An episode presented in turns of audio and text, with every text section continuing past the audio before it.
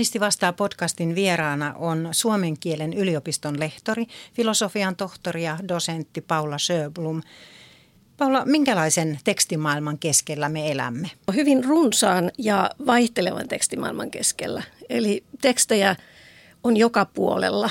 Näemme niitä tuolla ympäristössä, kun kuljemme, näemme erilaisia tekstejä. Me luemme lehtiä, luemme internetistä erilaisia asioita, me kuulemme tekstejä, eli kielentutkija pitää teksteinä myöskin puhuttuja tekstejä. Eli tekstit, ne hallitsevat meidän nykymaailmaamme ja myöskin tätä meidän nykyistä työelämäämme. Sinun asiantuntija-alojasi on kielitiede, suomen kieli luonnollisesti, nimistön tutkimus, kaupalliset nimet, tekstin tutkimus, kirjoitettu ja puhuttu viestintä ja väitöskirjasi aikanaan teit yritysten nimistä. Miksi olet niin kiinnostunut ollut kielestä? Kieli on sellainen asia, joka, jota ilman oikeastaan tämä inhimillinen ja ihmiselämä ei olisi mahdollista. Eli, eli kieli liittyy kaikkeen ja, ja se kiinnostaa minua ja se kiinnostaa, miten ihminen ikään kuin kuvaa maailmaa ympärillään kielellä ja minkälaisen kuvan me saamme maailmasta kielen avulla. Kieli paljastaa jotain meidän ajattelemisesta ja ajattelutavoista ja myöskin kieli muokkaa meidän ajattelutapoja tai jopa sitä toimintaa, millä tavalla me toimimme tässä maailmassa. Puhutaan siis tänään erityisesti kielestä tässä Humanisti vastaa podcastissa. Paula Söblum on siis yliopistolehtori Turun yliopistossa ja minä olen Riitta Monto, työelämäprofessori humanistisessa tiedekunnassa. Olemme Turussa, niin minkälainen Turun kielimaisema on? Itse asiassa tämä kielimaisema liittyy yhteen tutkimuskohteistani, eli olen mukana tässä Turun yliopiston kieli- ja käännöstieteen laitoksen tutkimusverkoston hankkeessa, jossa, jossa tutkitaan Turun kielimaisemaa. Ja, ja tekeillä on kirja tästä aiheesta, jossa tässä kirjassa on sit artikkeleita useilta kielen tutkijoilta. Tämä kielimaisema määritellään sillä tavalla, että se on sitä kaikkea sitä kieltä, mitä näkyy julkisessa tilassa. Eli siis tuolla kaduilla, toreilla, puistoissa, myös vaikka sisä, sisätiloissa, niin kuin vaikka kauppakeskuksissa tai sairaalassa tai museossa. Se, mitä kaikkea kieltä siellä näkyy ja jonkin verran myöskin kuuluu. Eli, eli tutkimus ehkä pohjimmiltaan tai al, alun perin on ollut tätä niin kuin näkyvää kieltä, mutta, mutta se on laajentunut paljon myöskin tämmöiseen puuttuun kielen, eli mitä kuullaan.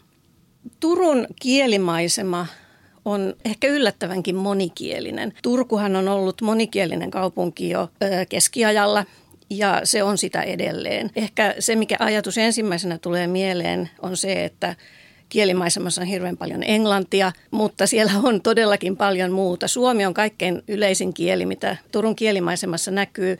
Englanti on toki vahva kakkonen, mutta sitten meillä on paljon myös ruotsia näkyy, erilaisia muita kieliä, espanjaa, ranskaa, kiinalaisia tai arabialaisia kirjoitusmerkkejä näkyy, kyrillisiä kirjaimia näkyy. Eli sillä tavalla voi sanoa, että Turun kielimaisema on hyvin monikielinen.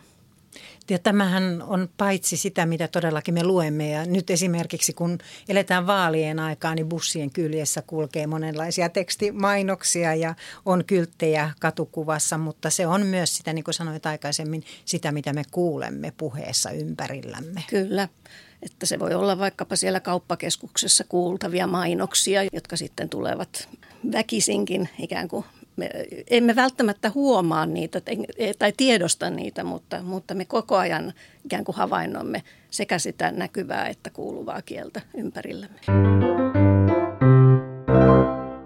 Tekstit kertovat valtasuhteista ja arvostuksista ja meidän asenteistammekin, niin millaisia esimerkkejä voisi kertoa siitä, mitä nämä tekstit meille välittävät ihan sen, voisiko sanoa, perusinformaation ohella? Valtasuhteita, jos ajatellaan, niin, niin teksteistähän voi niin kuin miettiä sitä, että kuka ylipäätään saa kirjoittaa tekstejä näkyviin ja millä tavalla ne siellä näkyvät. Julkiset äh, toimijat, siis viranomaiset esimerkiksi, heillähän on on oikeus kirjoittaa tekstejä ja, ja he, niin kuin yksi osa kielimaisemaa onkin tämmöinen niin, kuin, niin sanotusti tuolta ylhäältä anne, meille annetut esimerkiksi ohjeet. Tai vaikkapa voisi sanoa, että kadun nimi kyltit on yksi esimerkki julkisen vallan tuottamista teksteistä. Arvostuksista sitten taas puolestaan se, että, että vaikkapa mitä kieltä käytetään ylipäätään. Suomi ja Ruotsi ovat jo lain sanelemana, tai julkisten toimijoiden velvollisuus on jo lain mukaan käyttää näitä kansalliskieliämme, suomea ja ruotsia. Mutta esimerkiksi millaisen aseman Suomi ja Ruotsi saa esimerkiksi jossain kyltissä, vaikkapa, vaikkapa sairaalassa olevassa kyltissä, ja mikä on englannin asema näissä teksteissä. Useinhan on niin, että englanti saattaa ollakin se päällimmäinen ja suurimmalla kirjoitettu teksti ja sitten siellä niin kuin ikään kuin käännöksenä on sitten suomen ja ruotsinkielinen teksti. No tietenkin sitten jos kaupallisia toimijoita ajatellaan, niin paitsi arvostukset myös asenteet näkyvät, että arvostetaanko suomen kieltä esimerkiksi tämmöisissä kaupallisissa yhteyksissä markkinoinnin kielenä arvostetaanko suomea, arvostetaanko ruotsia, millä tavalla muita tässä kaupungissa puhuttavia kieliä arvostetaan. Miltä sinusta näyttää, arvostetaanko suomen kieltä kaupallisessa käytössä, nimenomaan markkinoinnissa, mainonnassa? Minusta arvostetaan. Sitä käytetään ja käytetään myöskin hyvin monipuolisesti ja usein markkinointi ja mainonta jotenkin syytetään siitä, että Suomea runnellaan ja, ja näinkin varmasti on ja tätäkin tapahtuu, mutta toisaalta on se puoli, että, että myöskin tässä kaupallisessa kielessä saatetaan käyttää hyvinkin sillä tavalla rikastuttaa suomen kieltä monella eri eri tavalla. Eli ehkä tähänkään asiaan ei kannata suhtautua mustavalkoisesti, vaan hyväksyä se, että, että markkinoinnissa on erilaiset säännöt ja erilaiset tavoitteet kuin vaikkapa julkisen viranomaisen informatiivisessa tekstissä. Ja silloin tietysti kielen käyttökin voi olla värikkäämpää ja ehkä tämmöistä innovatiivisempaa. Jos vaikkapa sairaalassa tai jossakin julkisessa rakennuksessa tai paikassa on kyltti ensin ja suurimmalla englanniksi ja vasta sitten suomeksi ja ruotsiksi, niin pitääkö olla huolissaan? Tämä on mielenkiintoista. Mä en tiedä, ehkä ei sairaalassa ole englanniksi voi olla, että sielläkin joku kyltti on näin, mutta esimerkiksi lentokentällä ainakin Helsinki, Helsinki-Vantaan lentokentällä on englanniksi suurimmalla ensin kaikki. Se voi kertoa tämmöisestä kansainvälisyysajattelusta siitä, että ajatellaan, että englanti olisi jotenkin ymmärrettävämpi kieli kuin suomi.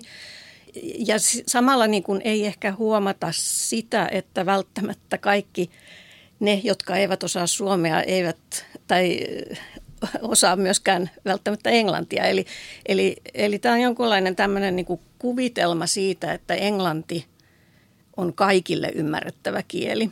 Niin tähän on oikeastaan törmätty vaikkapa nyt kun ukrainalaisia on tullut paljon Suomeen, niin he eivät välttämättä suinkaan osaa englantia. Juuri näin. Ja, ja meillähän on hyvin paljon tämmöisiä maahanmuuttaneita ihmisiä, jotka eivät todellakaan osaa englantia, vaan, vaan ehkä se yhteinen kieli voisi olla helpoiten oppia sen suomen, jota kuulee täällä kuitenkin joka puolella. Mutta, mutta toisaalta sitten tietysti niin kuin tähän, että arvostetaanko suomea ja, ja mitä se englannin korostuminen tämmöisissä on, niin onhan sitäkin puhuttu, että jotenkin se on tällaista niin kuin kansallista tavallaan tämmöistä oman kielen ikään kuin väheksymistä.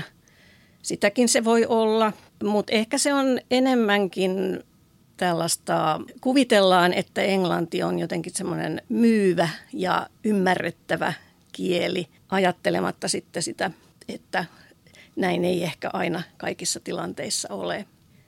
Kielet, niiden esiintyminen meidän ympäristössämme, niin niillä on monenlaisia merkityksiä huomasin itse, että sen jälkeen kun Venäjä oli hyökännyt Ukrainaan ja jossain vaiheessa kävin kiasmassa taidennäyttelyssä, niin oikein hätkähdin, kun siellä teosten vieressä oli venäjäksi niin isolla tekstit taiteilijasta ja teoksen nimestä. Ja aikaisemmin olisin varmaan ajatellut, että siinä palvellaan venäläisiä turisteja, mutta silloin se jollain tavoin tuntui todella pahalta.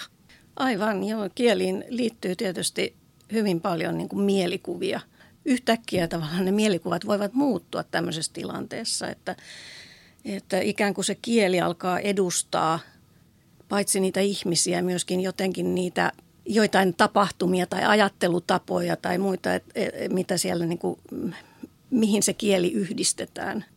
Voidaan yhdistää sekä negatiivisiin että positiivisiin asioihin. Ja, ja, ja markkinoinnissahan tätä käytetään esimerkiksi siinä, että myydään vaikkapa kosmetiikkaa ja kosmetiikkaa ja muotia vaikkapa ranskan tai italian kielellä ja, ja lääkkeitä latinan kielellä ja näin, että se on, se, tässä on kyse siitä samasta asiasta, eli siitä, että se kieli herättää joitain tiettyjä mielikuvia. Ja tosiaan nämä mielikuvat voivat muuttua vaikkapa yhdessä yössä, niin kuin tässä mainitsemassasi tapauksessa. Nythän meille myydään yhteiskunnallisesti tärkeitä asioita, kun on vaalit. Vaaliaikaa mm-hmm. eletään poliitikolle, päättäjälle sanat ja puheet ovat tekoja, niin tarkastellaan vähän tätä meidän poliittista ympäristöämme. Minkälainen politiikan kielimaisema mielestäsi on tällä hetkellä? Tässä on oikeastaan kaksi asiaa. On politiikan kieli ja sitten on poliitikkojen kieli. Politiikan kielihän on monien erikoisalojen kieltä. Politiikka kattaa kaikki elämänalat ja, ja se on, siihen liittyy usein abstrakteja asioita myöskin. Ja politiikan kieli saattaa olla monelle aika vaikeaselkoistakin – Yksi hyvä esimerkki on vaikka hiljattain käyty keskustelu näistä sähkötuista, joka taisi olla aika vaikeaselkoista se, se kieli niin kuin aika monelle meistä. Tähän politiikan kieleen liittyy myöskin sit se, että se politiikan kieli näkyy myöskin sitten esimerkiksi niissä No se näkyy tietysti lainsäädännössä, mutta se näkyy myöskin niissä ohjeissa ja ohjeistuksissa, joita sitten kansalaisille annetaan. Ja, ja sillä tavalla nämä ehkä tämmöiset vaikeaselkoiset ja epämääräiset kielenkäytön tavat saattaa siirtyä sitten ihan sinne ruohonjuuritasolle saakka. Poliitikkojen kieli, niin sehän on opeteltua kieltä. Se on yleensä sehän viestinnän ammattilaisten kehittämää, jopa tuottamaa kieltä. Ja se on täynnä sellaisia retorisia valintoja, puhetapojen valintoja, joiden päätavoite on siis vakuuttaa äänestävä kansalainen poliitikkojen kieli on yleensä sellaista, että se kohdennetaan hyvin laajalle kohderyhmälle ja se johtaa sitten taas siihen, että asioista pitää puhua jotenkin hyvin yleisellä tasolla. Toki on opetettu, että poliitikkoja opetettu puhumaan konkreettisesti, mutta ne ruohonjuuritason esimerkit on yleensä sellaisia, että kuka hyvänsä voisi ne hyväksyä. Kukapa meistä ei toivoisi omille vanhemmilleen hyvää hoitoa tai ihmisarvon mukaista elämää tai lapsilleen onnellista tulevaisuutta tai ystävilleen ja itselleen mielekästä työtä ja niin edelleen. Eli kielen konkretisointi on niin yleistä konkretisointia, että joka, jokainen voi sen hyväksyä joko niin kuin vältetään niitä vastakkainasetteluja tai sitten haetaan niitä vastakkainasetteluja jotenkin niin kaukaa toisistaan, että, että niin kuin kärjistyy, että puhutaan vuorineuvoksista ja köyhistä sama, samassa lauseessa. Tietysti tässä vaalien alla niin on yhä suurempi tarve erottautua ja sillä tavalla sit se johtaa tämmöisiin kärjistyksiin ja yksinkertaistuksiin.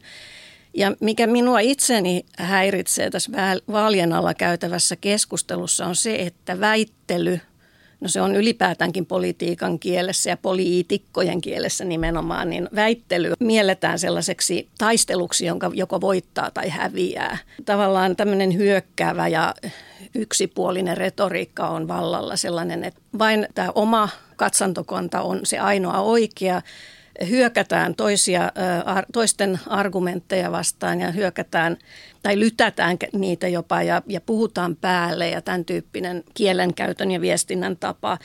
Tavallaan se estää semmoisen kiinnostavamman keskustelun, jossa niin arvostettaisiin toisten mielipiteitä, jopa tunnustettaisiin niitä ja kuunnel, kuunneltaisiin muita ja annettaisiin niin arvoa. Tavallaan semmoinen niin keskustelu puuttuu tästä poliitikkojen ainakin tästä vaalien alla olevasta kielestä. Yksi esimerkki, mikä minulla nousi aivan vastikään tai pisti silmään, oli kun kokoomuksen Kai Mykkänen sanoi, että Sanna Marinin, siis sosiaalidemokraatin pääministerin pitäisi nöyrtyä. Mm. Ja Sanna Marin tähän sitten vastasi, että tämä vaatimus kertoo juuri siitä tai paljastaa sen, miksi kokoomus koetaan ylimieliseksi. Mm, eli tässä käytettiin, kumpikin puoli käytti hyvin hyökkäävää sanavalintaa ja luulen, että en ole ainoa, jota tämän tyyppinen kielenkäyttö ennemminkin niin kuin, tai häiritsee sen verran, että itse en ainakaan jaksa kauheasti kiinnostua välttämättä näistä, näistä vaaliväittelyistä juuri tämän tyyppisen kielenkäytön takia. Että kiinnostavammat keskustelut käydään vaalien välillä.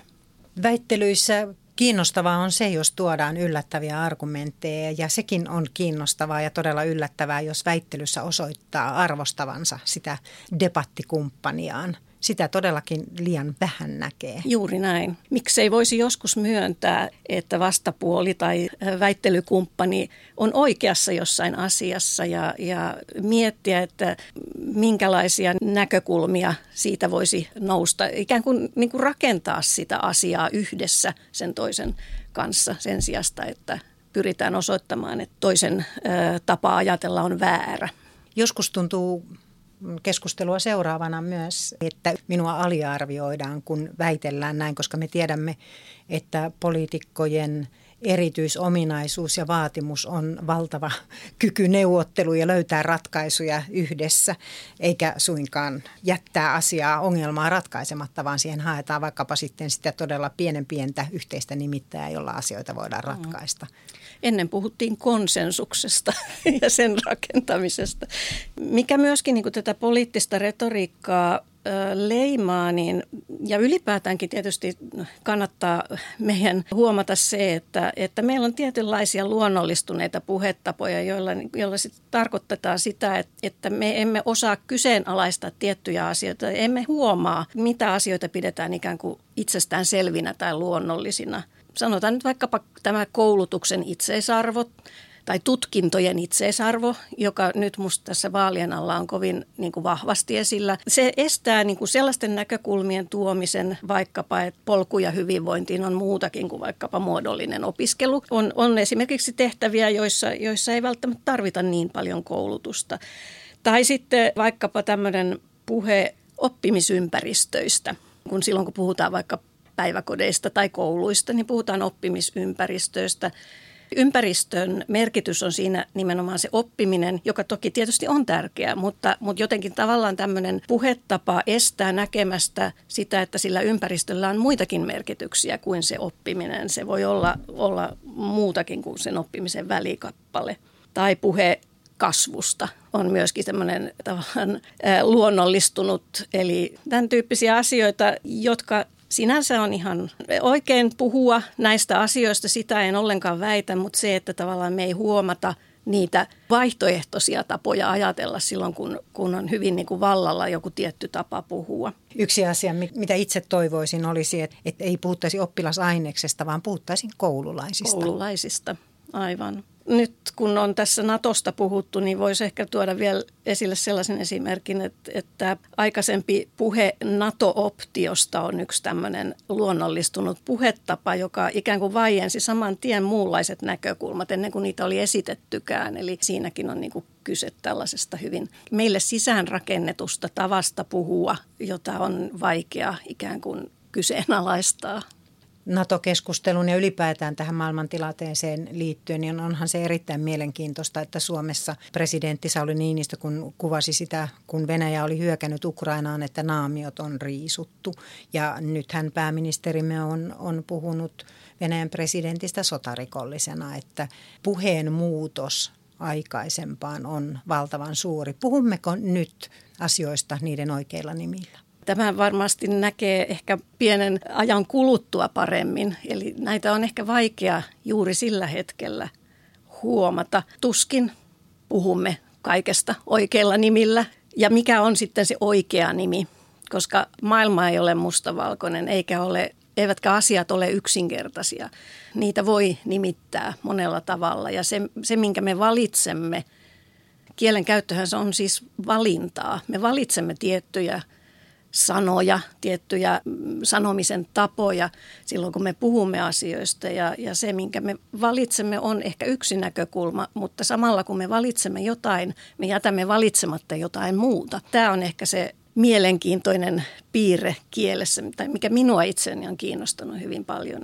Ja tähän liittyy esimerkiksi metaforat, kun sanotaan, että kieli on metaforista, tai nykyinen kielen tutkimus ja kielen tutkijat hyvin usein ajattelevat, että kieli on metaforista, niin se, että puhummeko vaikka ajasta rahan käytön metaforin tai liikkeen metaforin, eli kulutammeko aikaa vai liikummeko ajassa eteenpäin tai taaksepäin, niin näähän kaikki niin kuin kuvastaa jotakin tapaa ajatella, mutta samalla ne niin kuin ikään kuin sulkee jotakin muuta pois. Toimittajat tiedän tekevät hartiavoimin ja kipäässä töitä, että yrittäessään suomentaa hallinnon kieltä, poliittisen päätöksenteon kieltä ja ehkä kovasti toivoisi, että kestävyysvaje jaksettaisiin meille aina avata tai ei puhuttaisi noin yleisesti ottaen itsestään selvästi huoltosuhteesta, mm. vaan mm. avattaisiin käsitteet niin, että jokainen tietää, mistä me puhumme. Me puhumme aina ihmisistä ja ihmisten tilanteessa erilaisissa vaiheissa. Abstraktit käsitteethän on sellaisia, joita voi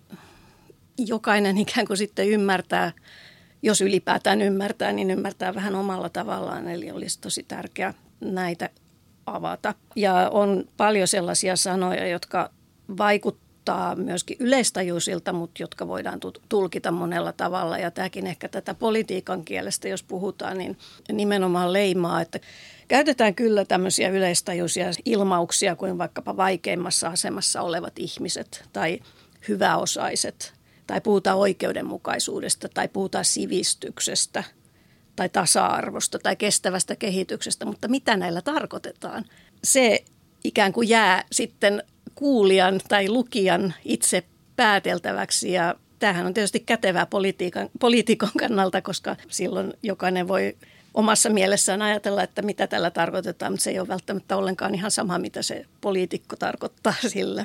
Näissä tapauksissa aina on hyvä tehdä se jatkokysymys tai pyytää esimerkkiä konkreettisesti, kuka on hyväosainen esimerkiksi. Juuri.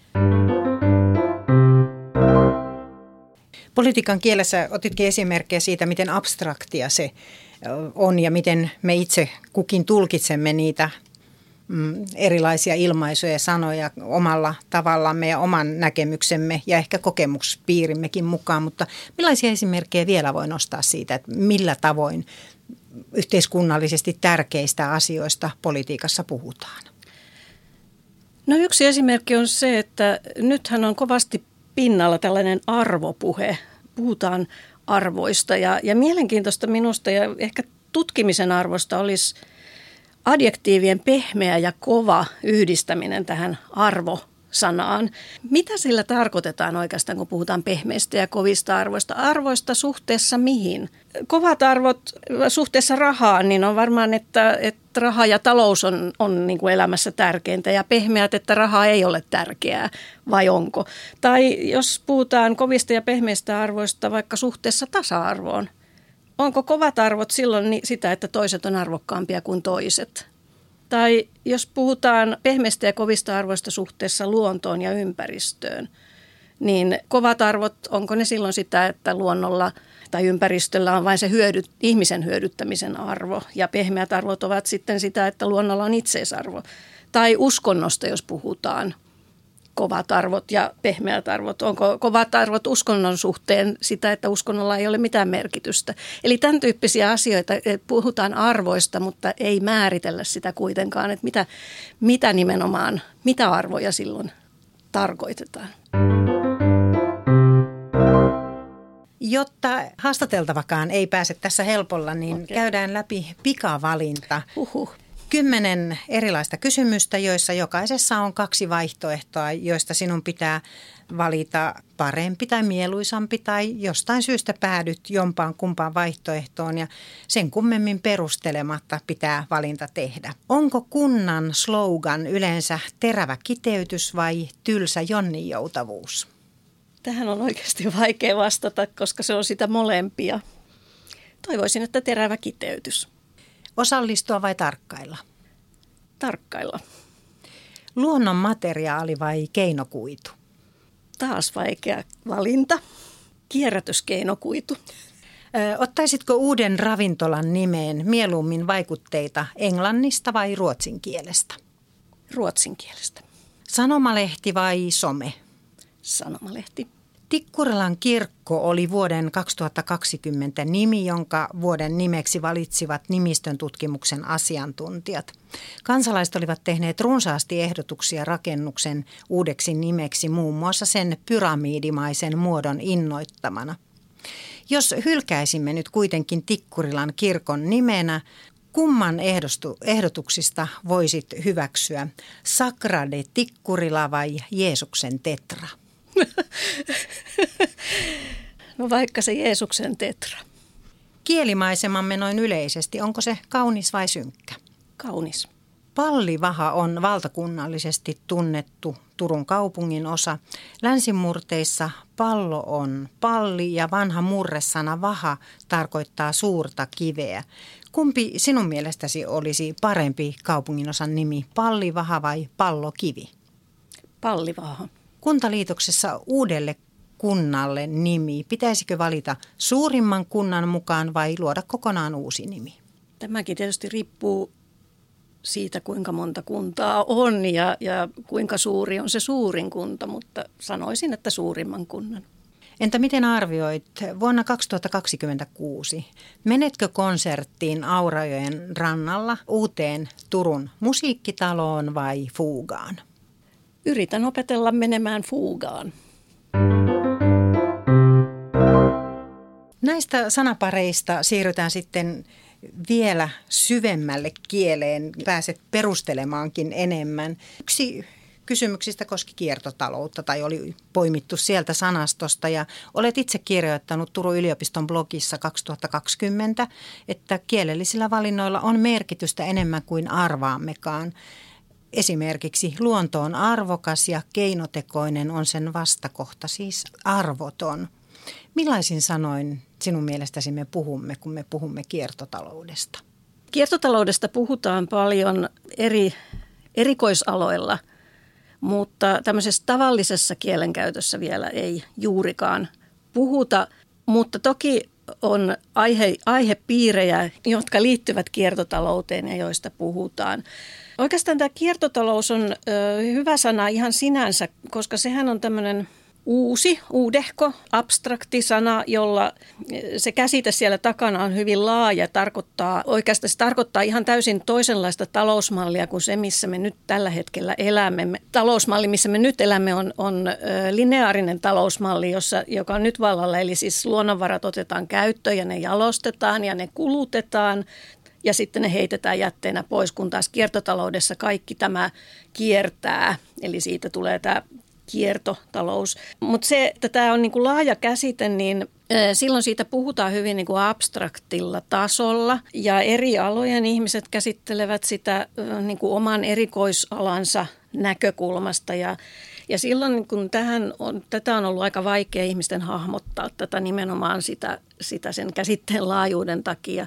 Mehän tutkimme kollegani Ville Virsun kanssa yliopisto-opiskelijoiden käsityksiä kiertotaloudesta tai miten, miten he tulkitsevat kiertotalouden. Ja vuonna 2019, jolloin tämä tutkimushanke, jossa olemme mukana, niin alkoi, niin silloin opiskelijat eivät juurikaan tunteneet tätä kiertotaloussanaa. Eli siis vajaa viisi vuotta sitten. Ne, jotka tunsivat, niin liittyvät sen kierrättämiseen, eli lähinnä tämmöisiin kirpputoreihin ja niin edelleen. Nyt kuitenkin ehkä on, on selvästi huomattavissa, että ihmiset alkavat laajemmin ymmärtää tämän kiertotaloussanan. Se on tuttu sana, jos ei, se ei kuulosta niin oudolta. Alkavat ehkä ymmärtää, että siihen voi liittyä jotain muutakin kuin pelkästään kierrättäminen. Sitä näkee muissakin yhteyksissä, varsinkin mainonnassa on havainnut, että puhutaan esimerkiksi korjaamisen tai materiaalien uusiokäyttämisen tai vaikkapa jakamis, jakamisen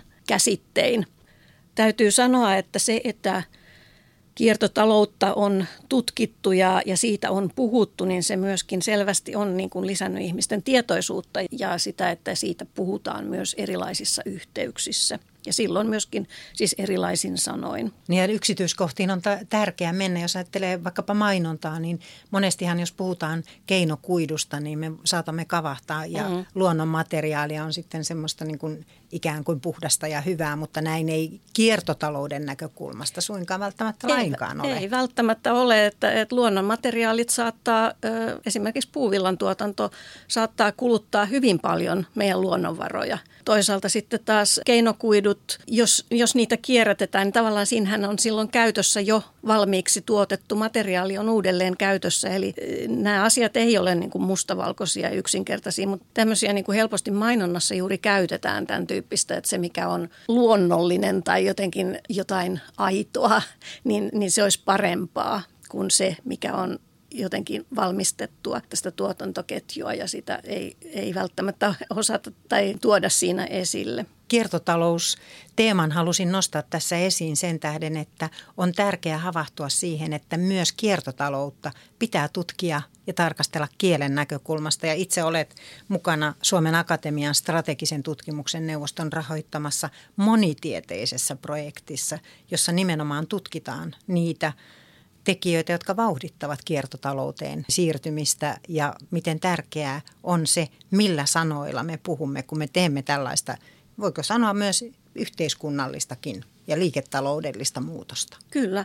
Oikeastaan itse asiassa välttämättömän muutoksen pukeminen sanoiksi on tosi tärkeää. Että millä tavalla sitä, sitä ikään kuin tehdään ihmisille paitsi ymmärrettäväksi myöskin haluttavaksi vaihtoehdoksi. Eli ihminenhän on semmoinen siitä hassu, että vaikka meille kuinka paljon faktaa luetaan, niin se ei vielä välttämättä muuta meidän käyttäytymistä, se pelkkä faktatieto, vaan se pitää tulla se tieto myöskin jollain lailla semmoisen tunnetasolla tai siinä on muitakin motiiviteki, motiivitekijöitä kuin pelkkä se faktatieto taustalla. Yksi semmoinen hyvä esimerkki tästä, mikä on itse asiassa tosi vanha sana, kiertotaloussana, mikä vaikuttaa meidän asenteisiin on se, että meillä on pullon palautusautomaatit.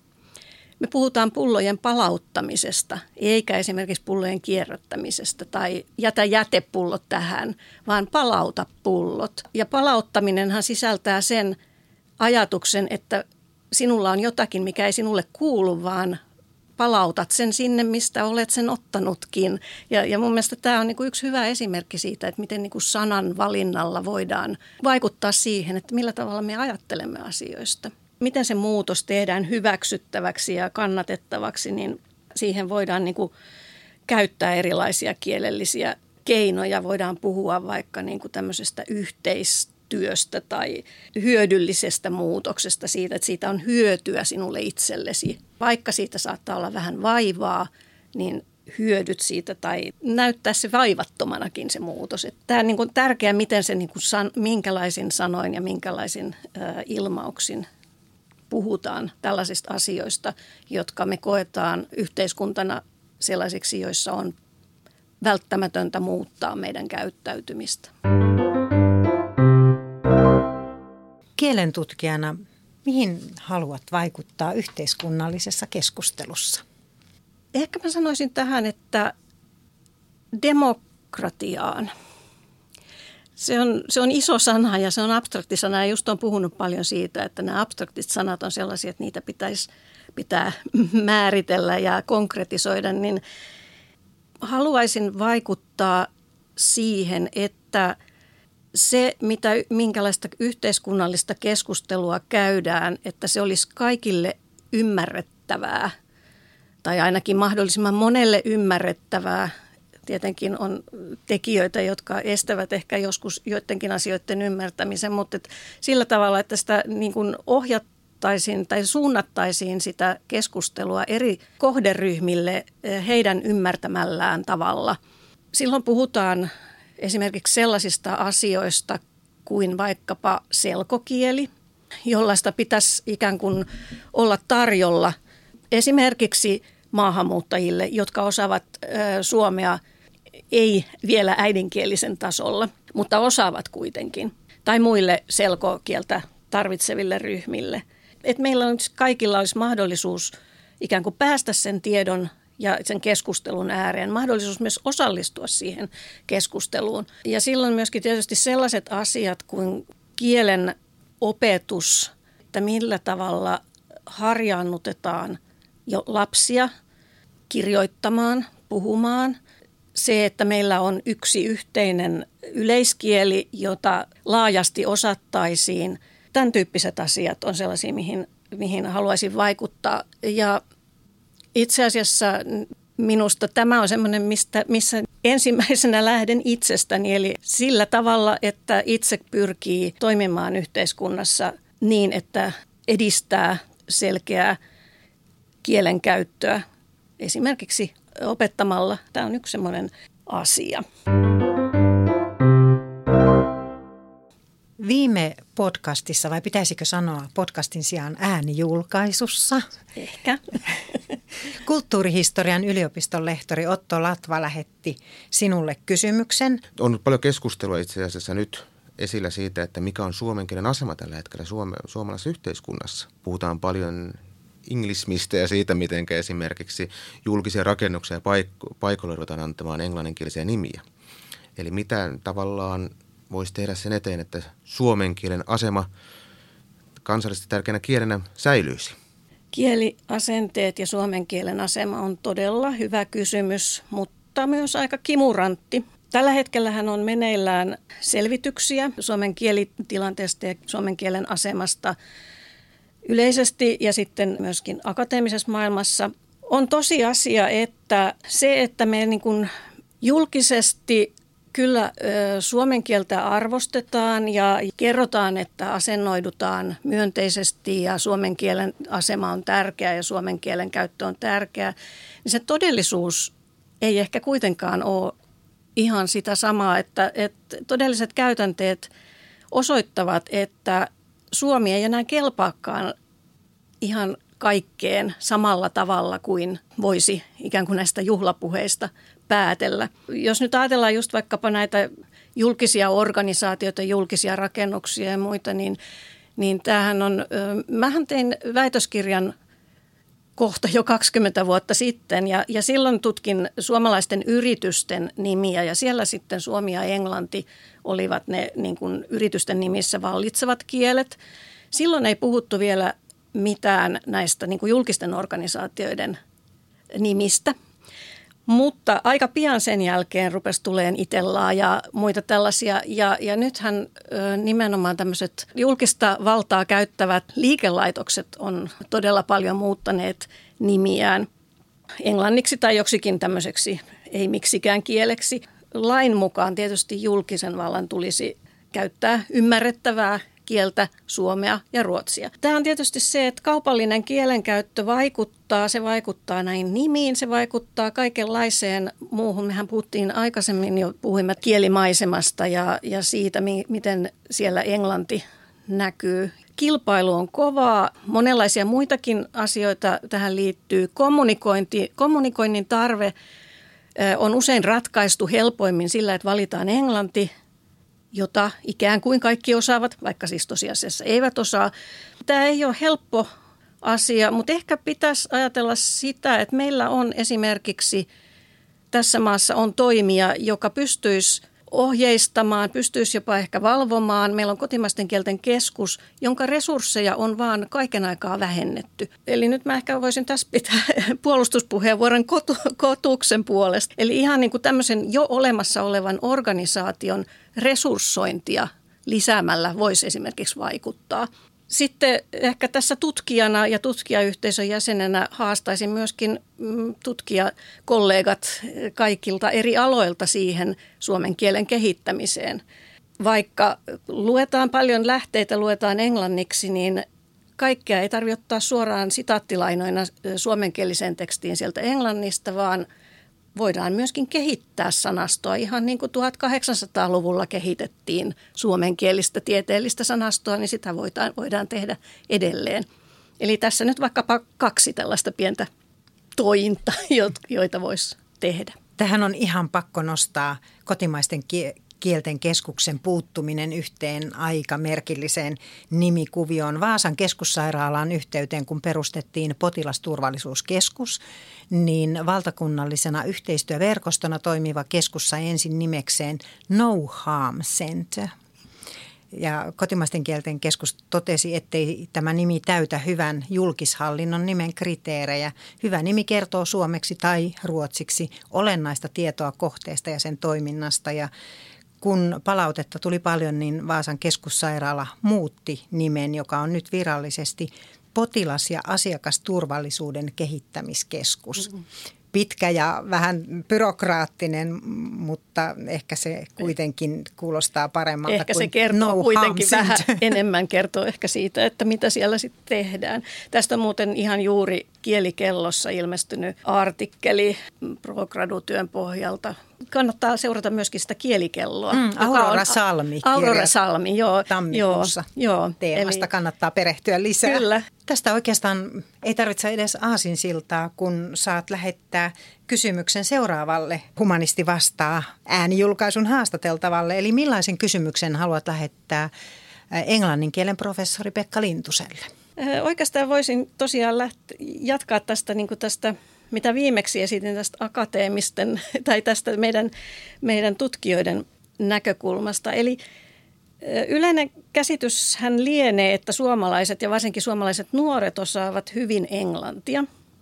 Ja englanti on kieltämättä yksi keskeisistä tieteen kielistä, tosin ei ainoa. Millainen mielestäsi on akateemisen englannin taito suomalaisella tutkijayhteisöllä ja suomalaisilla opiskelijoilla? Tällainen kysymys menee sitten Pekka Lintuselle vastattavaksi, mutta ihan tähän loppuun vielä. Meillä on valtavasti teemapäiviä ja kansainvälistä äidinkielen päivää vietetään helmikuussa.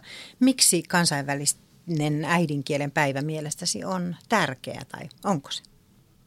On se tärkeä. Äidinkieli on meidän ajattelumme ja meidän tunteidemme kieli ja siksi sitä pitää muistaa. Humanisti vastaa podcastin vieraana on ollut suomen kielen yliopiston lehtori Paula Söblum. Kiitoksia haastattelusta. Kiitos. Minä olen Riitta Monto ja palautetta ja vaikkapa haastateltava ja aihetoiveita voi lähettää sähköpostissa riitta.monto.utu.fi.